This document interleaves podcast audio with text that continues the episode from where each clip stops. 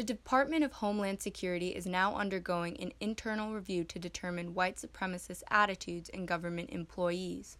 Homeland Security is exploring extremist ideologies within the Border Patrol, Immigration and Custom Enforcement, the Secret Service, and the Coast Guard.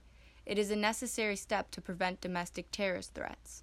The FBI notified the Defense Department last year that it had opened criminal investigations involving 143 current and former military members, and 68 cases were related to domestic extremism, according to the Center for Strategic and International Studies.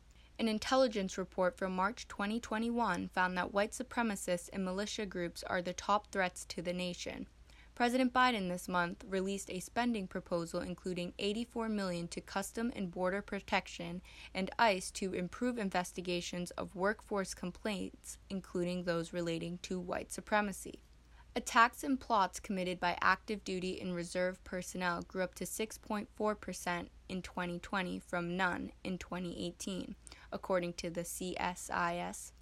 If veterans were included, the percentage would most likely be even higher. In a country rooted in racism, these numbers may not be surprising, but white supremacists working for the government is not to be tolerated.